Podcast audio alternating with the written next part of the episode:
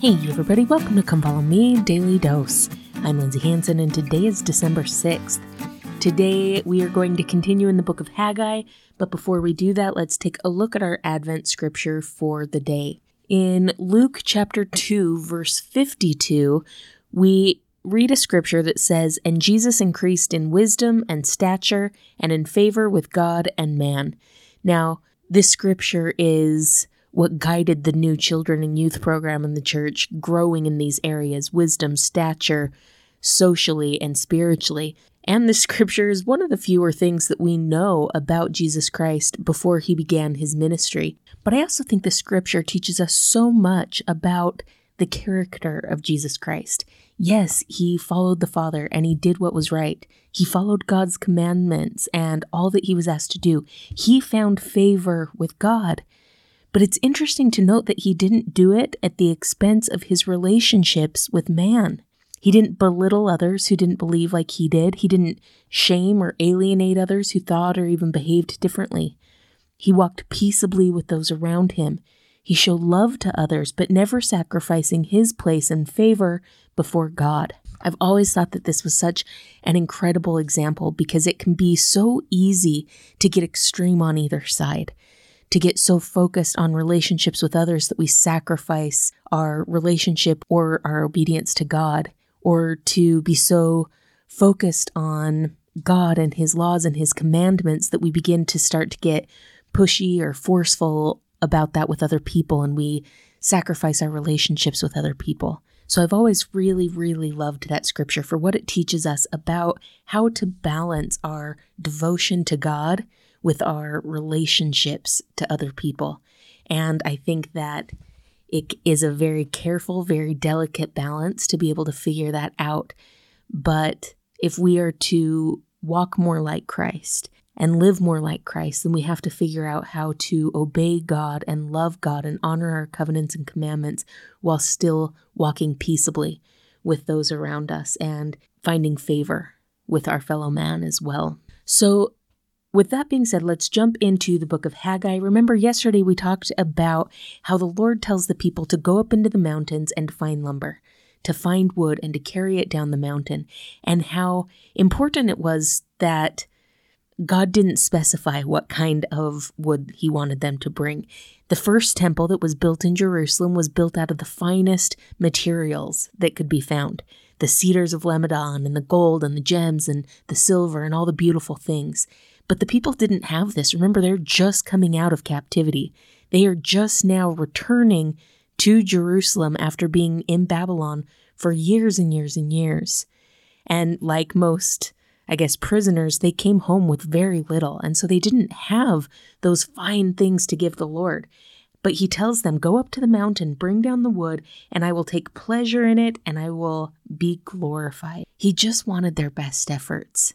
And then listen to what he goes on to say. I think this phrase packs so much power. He says, Ye looked for much, and lo, it came to little. Ye looked for much, and lo, it came to little. You were so busy trying to do all the big, grand, important things. You were so busy trying to make it so perfect that you let it paralyze you and you didn't do anything at all. I feel like that's an important principle to understand and an important phrase to understand because I know I'm really guilty of this sometimes.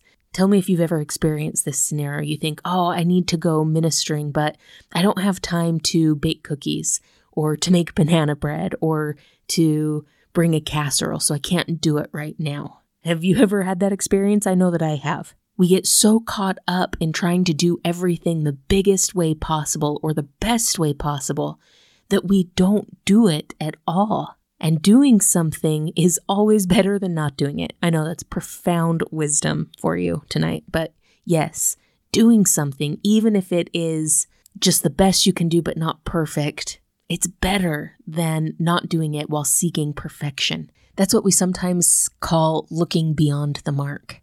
We're so busy just looking beyond the mark, trying to do more, bigger, better, that we forget that the most important part is our efforts. Ministering isn't about the biggest, best, greatest thing that we can do. It's about building relationships. And if we're constantly looking beyond the mark to the next biggest and best thing that we can do, we will miss the mark completely and we'll lose the opportunity to serve the way God would have us serve. We can do this in other ways. Maybe we turn down callings because we feel like we can't quite do it as well as we would like to be able to do it. We feel like we're not capable or worthy. We are looking for much. And when we do that, it comes to very little. Elder Bednar, in one of the self reliance videos, once said, We oftentimes believe I'm going to have this perfect understanding, and then I'm going to transform that into what I do. I would suggest that we have enough to get started. We have a sense of the right direction.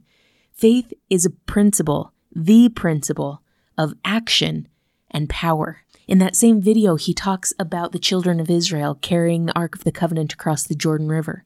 They're commanded to cross the Jordan River to carry the Ark of the Covenant across the Jordan River to not let it get wet. And yet, as they approach the Jordan River, nothing happens. The river isn't parting, nothing is going on. But they have faith because they have been given direction to cross that river. And so they have faith to take the first step.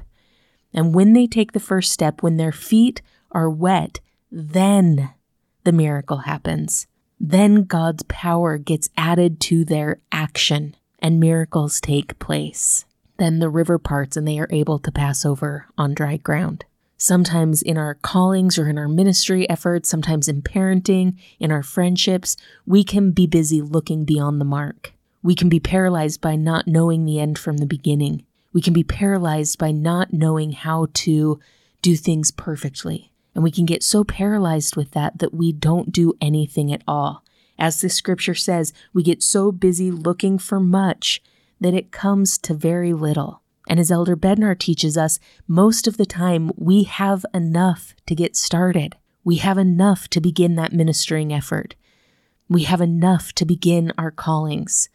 We have enough to begin our parenting efforts. We have enough to begin. And when we begin, when we start, God adds His power to our faith, and beautiful things take place. President Monson once said, when we are on the Lord's errand, we are entitled to the Lord's help.